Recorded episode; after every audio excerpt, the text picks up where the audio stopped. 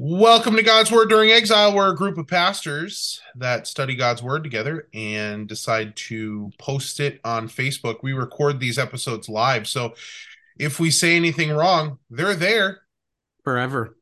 Forever, which I think gives us a level of accountability. And I think that that's great. You guys can hear us wrestling through text and sharing our honest opinions and realize that they are completely unedited in every single way. Yep. Which is nervous and that's why also, you do all the talking, Natal. Yeah, well, that's why when we talk about most of the stuff, I'm just a good intro guy. When it comes to all the other stuff, I just can kind of interject a little thing. Um, but mostly I just listen, which is good. So today I find myself in the lavender fields. Welcome in. I hope that this brings a little calming uh, relief to all of our listeners and to you guys as well take that deep breath in through your nose, but you might not be able to because of allergies. there it is. It's here. And uh, we're enjoying it. Um, hmm. so Mike, I'm just so encouraged today because I watched last week's episode and I actually did. You did. I didn't lie to you. I I actually got where all the boxes were. And, I, I have uh, been known to lie to you, but I didn't do it last time. And it was a good it was a good thing. So I don't think I don't think I'm going to uh do the boxes this week because I just want to live another week in the picking the boxes perfectly. So Going out on top. Uh feel free to covet me. And uh actually you probably should see what you did there see, you see how I brought it fully back around. So, uh, I'm living in the point boxes. In fact, anybody else want to point at boxes and try to guess who's where? I, you know, I can't live up to the standard you've set, Mike. Darn tootin'. And I'm cheating because I'm the one recording. I know where everybody is. so that's about it. And uh, we're happy that you're all here. Also, super encouraged we got an email on God's Word during exile at gmail.com, all one word. And it was just such a great, encouraging email. And uh, thank you to our listeners for spurring us on and continuing moving us forward. And we're doing this for you guys, uh, glorifying God as we go. And we hope that you find benefits in it. And we would love to hear from you too, uh, especially if you have any questions or you just want to tell tell Matt Nelson how good looking he is. We'll take all those emails. There it is. All right. We there are, are going to be uh, none of those finish. emails. Here we get ready. We are going to finish the Ten Commandments today. We don't even have plans to read Luther's conclusion to the Ten Commandments today. You're a crazy person. Give it, give it a throw, babe. guaranteed. It's been guaranteed. I I've been wrong before. I'll be wrong again. That's where we're at. Let's study God's word. All right. Ben, would you open us up in a word of prayer today? Suppose. Let's pray. Heavenly Father, thanks for uh, this day that you've given to us, and thanks for this time that we can take to uh, consider uh, your word once again, and just ask that you would uh, be at work as we discuss the issue of of coveting, and uh, that you would convict us of sin where necessary, and that you would also uh, comfort us with Christ for us. In your name we pray. Amen. Amen. Amen. And Matt, do you have your catechism in front of you? I do. Would you mind uh, just reading the ninth and tenth commandments for us again and uh, their meaning, just to kind of put us in our context, because that's where we're living today. That's the All wrong right. one, Natal. Are is there really wrong ones? Like realistically? No, no, it's just not the text that Matt's going to read. He's going to read from this. Yeah. What if we read it at the same time and we see what their difference is? You ready? You, you ready to go? Let's try it. Let's try it. All right, why don't you mute yours while you do that? All right, the ninth command. Uh, you shall not covet your neighbor's house. What does this mean? We should fear and love God so that we do not scheme to get our neighbor's inheritance or house or get it in a way which only appears right, but help and be of service to him in keeping it. The tenth commandment you shall not covet your neighbor's wife, or his manservant or maidservant, his ox or donkey, or anything that belongs to your neighbor. What does this mean? We should fear and love God so that we do not entice or force away our neighbor's wife, workers, or animals, or turn them against him, but urge them to stay and do their duty. All right. Awesome, Matt. Thank you. So last week we did a pretty good job, got a good start on these, talking about them, but we were left with a few questions uh, connected to the commandments that we really wanted to get covered today. Um, one of the big ones, and one that's probably going to take most of our time today, is the idea of contentment. What do the ninth and tenth commandments have to say about uh, being content with with what God has gifted us?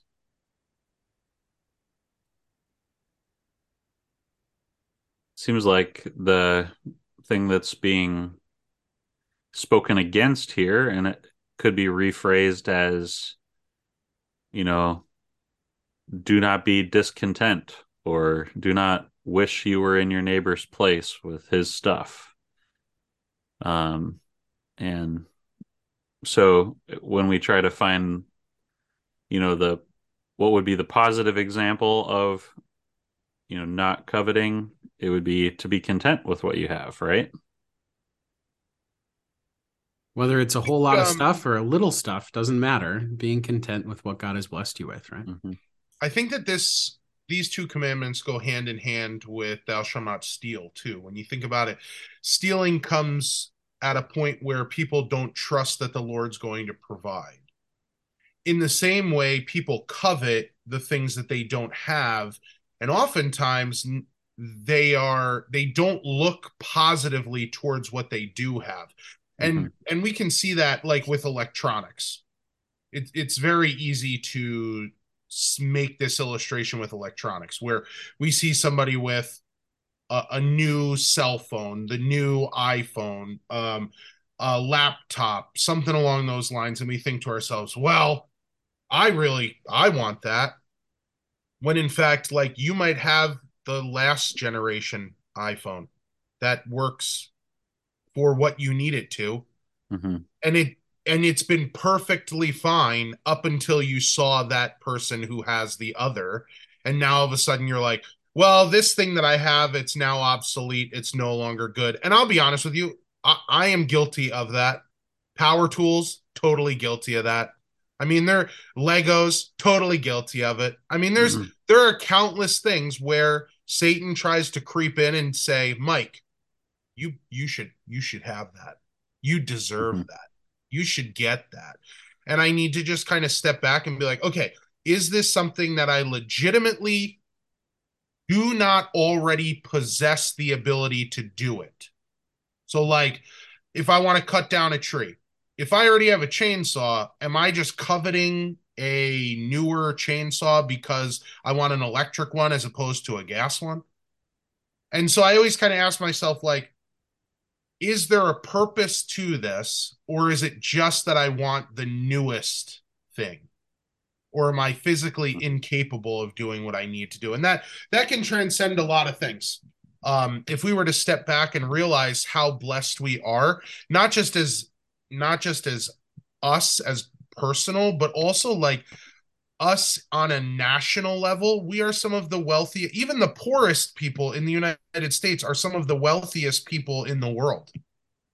And mm-hmm. I don't say that to like downplay, so just deal with it. But I say that to point out like there are literally people who have to walk miles to get to clean drinking water. Right. And we but, can turn on a faucet. Yeah. But Mike, I mean, the one time you cut a tree down every 10 years, you could do it 10 seconds faster if you had the better chainsaw. It's yeah. true. And I know every time I hold up my cheap Android phone and pull out the stylus, you covet. Dude, how 100%. cool my phone is. Look at that. Oh, man. 100% covet. Uh, guys, you got this is case in point right now. Now I don't even know if I can finish the study because my mind's going to be on – why don't I have a sweet stylus? And for the 10 minutes that it took me to cut down a limb, why can't I get a chainsaw? Spoiler alert, I, I do have a chainsaw, so I do not have a I do not have a stylus unless you consider like one of hold on, I think I have a pen here that's got one of those like nubs on it. Oh yeah, here it is, right here. See the little nub trick. That looks like a CLB pen. Uh, it is Bethel Lutheran Brethren Church, Madison, Ottawa. Oh, Madison Street, Ottawa, Illinois. Shout out Bethel Lutheran Brethren Church. There it is. I go. think Randy Mortensen is the pastor there now. So it's interesting as we talk about, you know, coveting and contentment and such. Um, it's just an interesting thought, or maybe something to think about. Um, so, for example, when Luther talks about fasting, um, he'll talk about fasting in two different ways, and one one is a a self chosen fast, right, where where we choose uh, to for a time forego food or a meal, right? But there's another kind of fast that God imposes on the Christian, on the person. And and so he's understanding that in terms when there is lack of food or or whatnot, and you just don't have food. Maybe there's a famine and you know, and you're you're hungry and there's not really anything you can do about it. Luther would speak in about that in terms of a God imposed fasting. Um and and he would regard that second one that god imposed fast as more spiritually beneficial um just in terms of degree because the one we're choosing ourselves and we can end it whenever the other it doesn't end until until or unless god chooses to end it right so there's a so there's a greater degree of or capacity for learning dependence upon God and contentment with with what you have. And I think that that we can take that into more than just food, but we can understand that also in terms of just our financial situations and and whatnot too. And you know, to some, you know, God has chosen out of his out of his free freedom and and grace to give them uh, a larger amount of right? And others, not so much. And the and the tendency, the the temptation, then very much is to is to be jealous of the one who has greater wealth um, and that jealousy that coveting then it it causes us to be very discontent with what we have.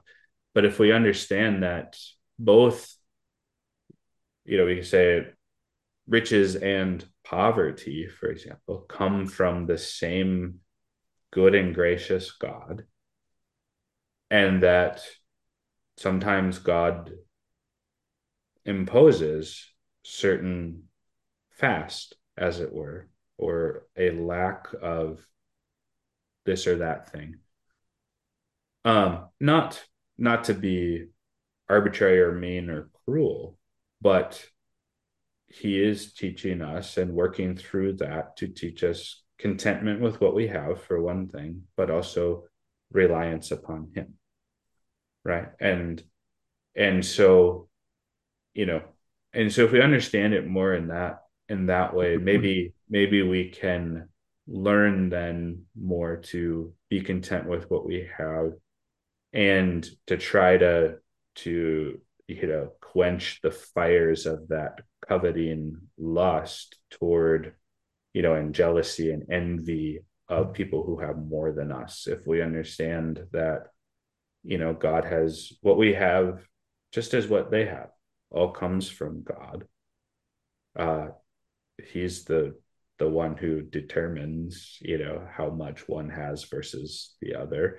And if we understand that they're both both of those things come from you know a good and gracious god um and and we understand that god is at work in both of those situations you know working on us in in a in our situation in in the way that he knows best we need. And he's at work with someone else in a different way in a way that he knows they need.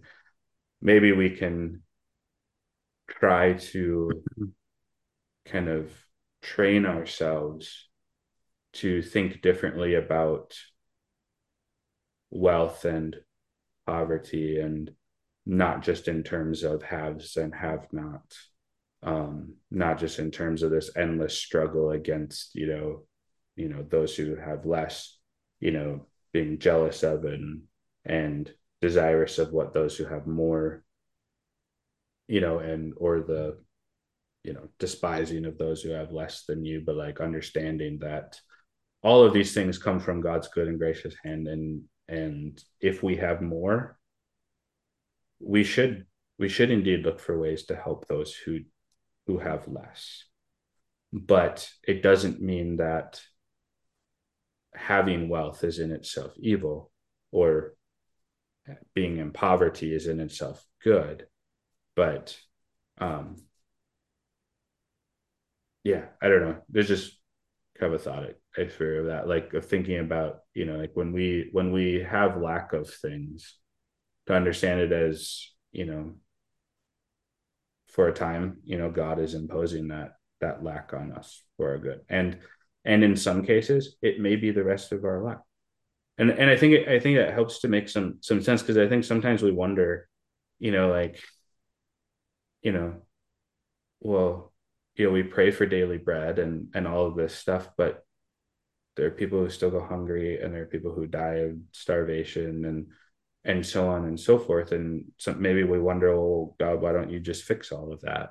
And there are wicked people that don't pray that have feasts on their tables. Right. Mm-hmm. um but if we can kind of think about it in terms of when we when we have lack um you know especially in situations where we can't change that. If we understand that you know that's still part of you know god's good and gracious will toward toward his people that's still part of you know romans 8 for example you know that that god works all things together for good for those who love him and called according to his purpose. And that and it may be that you know god imposes a a type of fast as it were on us for the rest of our lives and instead of kicking against that all the time maybe we understand okay you know this is this is god's good and gracious will for me. And you know god help me to learn to rely on you and to be content with what i have and not be consumed and driven by the fires of lusting after every new and fancy thing that's out there or or to be consumed with jealousy toward those who have more. Or if we have if we're the ones who have more you know god help me to look for opportunities to share from the abundance you have given me with those who have less than me. When i share? Oh can I just uh, share a couple of verses? Do you want to go ahead, Mike, and I'll read those after? Yeah, sure. Uh, one of the things that always kind of helps me kind of reset when I realize I'm not being very content with what God has blessed me with, in kind of either of those categories you talked about, Ben, either wanting the new thing, the fancy thing, whatever, or wanting to just hoard what I've got and and not share and not bless other people with it, because I I struggle with that. We all do. Um, one of the things that helps me kind of set my mind right uh, a little bit is is remembering what it is that I I deserve. Like wh- what do I actually deserve? Take take a deep breath. Does it smell like sulfur and brimstone in here? It doesn't. Listen, do you hear tinted weeping with, and gnashing of teeth? with lavender. Yeah, yeah, right. Like, God, I'm drawing breath today, and so no matter what I've got, God is giving me more than I deserve. Right?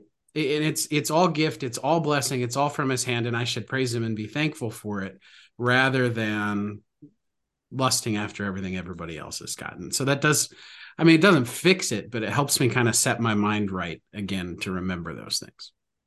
Yeah. I was just thinking of a couple verses that um come into play with this theme that we're talking on of by grace through faith and just trusting God and thinking of our neighbor. being content with what we have and being concerned for our neighbor. In Hebrews 13, 5 and 6, it says, Keep your life free from the love of money and be content with what you have. For he has said, I will never leave you nor forsake you. So we can confidently say, The Lord is my helper. I will not fear. What can man do to me? we just see that, you know, we're not told how much there is there. We're, and uh, presuming that it's not a lot of wealth because not being to being told not to love the money and lust after it or seek it um as if that would make you happy. But where do you find your your help? It's in the lord. Remembering he is your helper and he is the reason you don't need to be afraid. Money isn't the reason that you don't need to be afraid. Wealth or that next thing isn't what's going to provide for you and protect you. It's god. And um and you don't even need to be afraid of any man what they could take away from you because if you're with God, you're trusting in him, you're going to be okay. And and that's faith in action, isn't it? Trusting the Lord. And but that also is a wonderful thing that we can say that. That's by God's grace that we can have that confidence that he is our helper. He is there for us no matter what people might even try to take from us.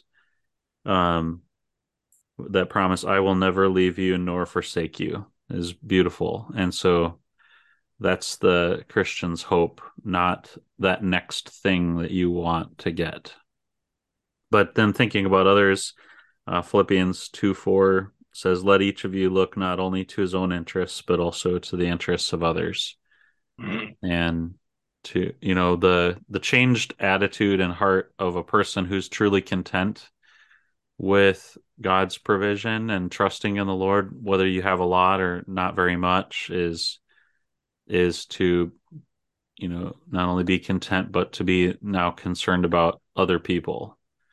Um, later in Philippians, Paul talks a lot about having learned the secret of being content in in plenty or in want um, through the hard things and the good times. Um, and that's a peace that we can receive from the Lord as we trust in Him, and we don't even need to be anxious about it, He says.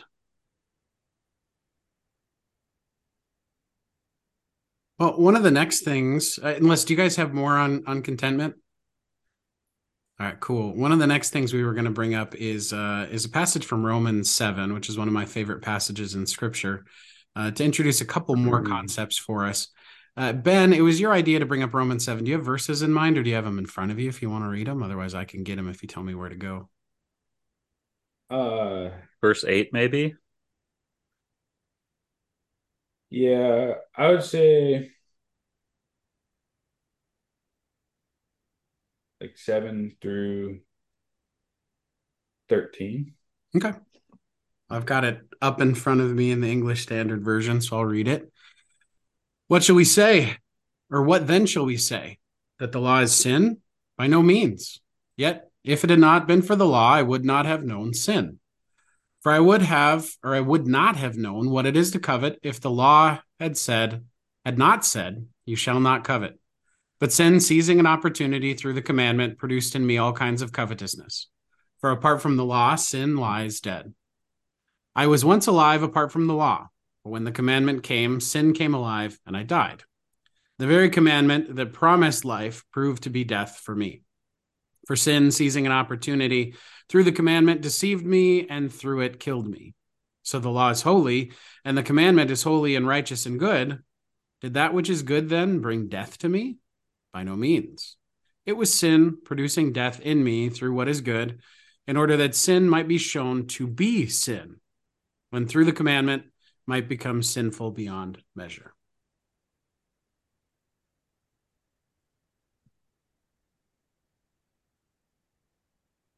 All right. so Romans 7 is very, very good stuff. Um, and in this section here, Paul talks about what happens when he encounters the law, right?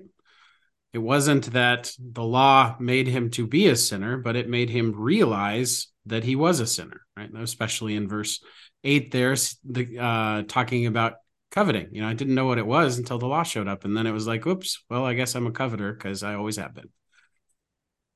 Mm-hmm. And that's what the ninth and tenth commandments really do. I mean, Natal brought up earlier the commandment about stealing, and that's the actual taking of stuff, right? But this one is going deeper into our thoughts and our heart and saying you shouldn't even be desiring to take what is your neighbor's and and to lust after it or covet it.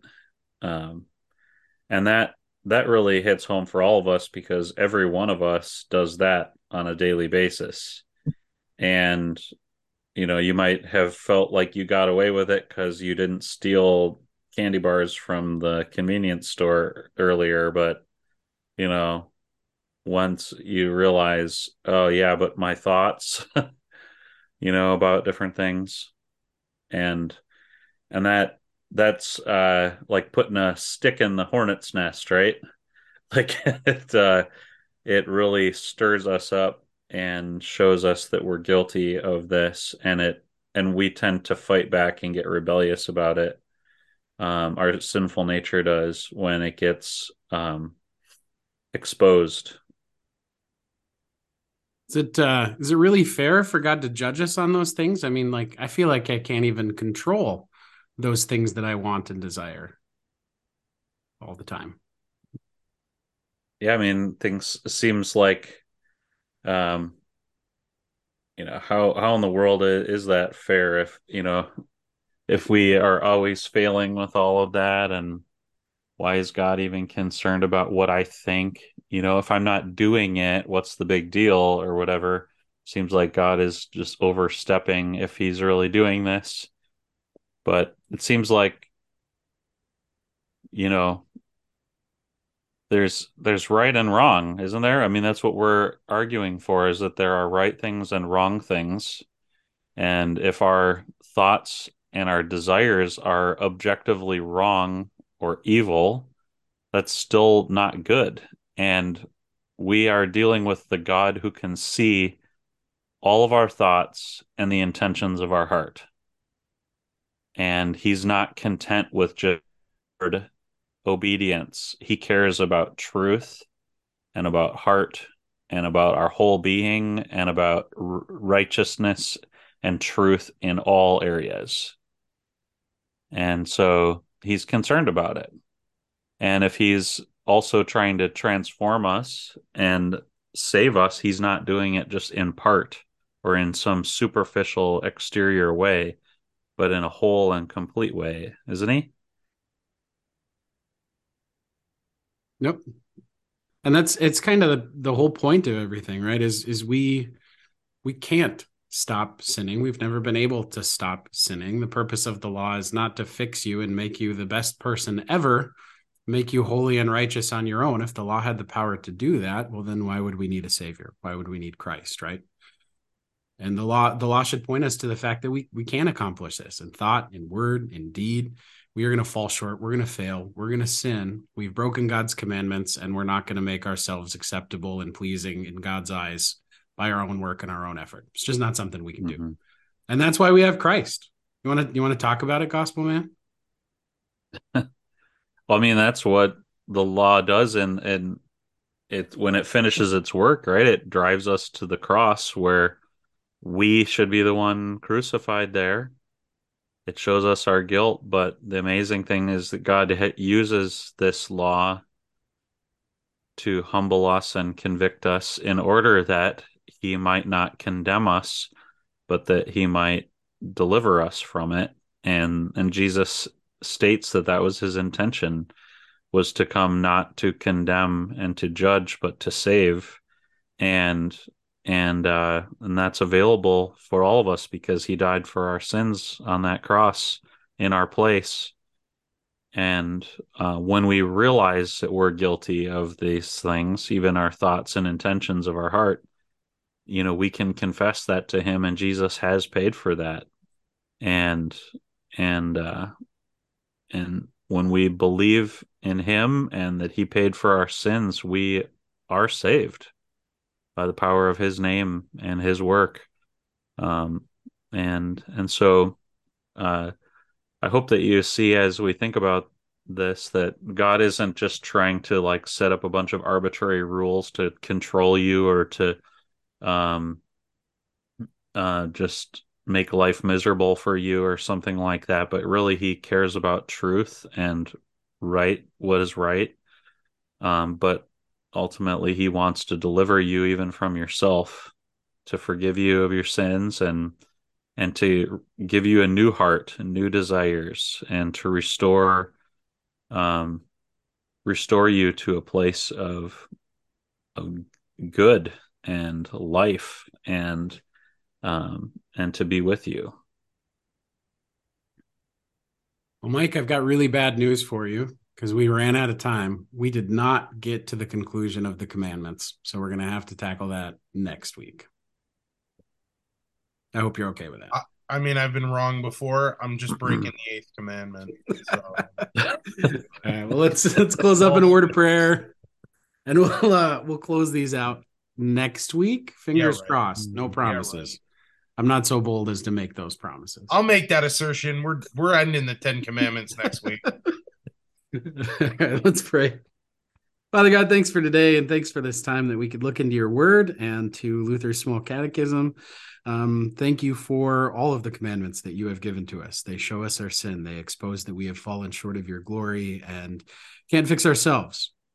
But Lord, also thank you for Christ. Thank you for sending your only Son to put on flesh, to live the perfect life we could not live, to die the death we deserved, and to rise again to new life and victory over sin, death, and the devil. I'd point us again to Jesus and strengthen us for your work. We pray this in your holy name. Amen. Thanks, guys. Amen. Thank you.